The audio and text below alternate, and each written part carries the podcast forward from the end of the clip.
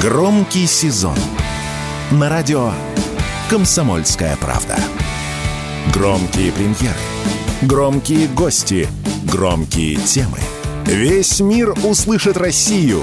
Весь мир услышит радио «Комсомольская правда».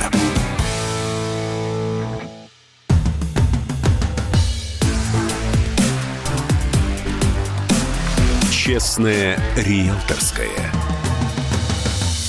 Всем привет! Это программа «Честная риэлторская» и я Юрий Кораблев, ваш помощник в сфере недвижимости. В России узаконят посуточную аренду жилья. Такой проект Минстроя поддержала правкомиссия. В 2019 году в многоквартирных домах запретили размещать хостелы и мини-гостиницы, а статус краткосрочной аренды остался неясен. Поэтому в законе четко пропишут, гражданам разрешается сдавать квартиры посуточно при условии соблюдения прав соседей, пояснил радио «Комсомольская правда» эксперт УНФ в сфере ЖКХ Павел Склинчук. В многоквартирных домах есть два способа сдачи жилых помещений в найм. Это одно, когда организуется хостел, как э, специальное средство размещения, ну, соответственно, это один правовой режим. А второй, это когда собственник э, в рамках своих э, гражданских прав распоряжается имуществом, как ему это угодно. То есть он может сдать в аренду для другого физического лица, заключив специальный договор.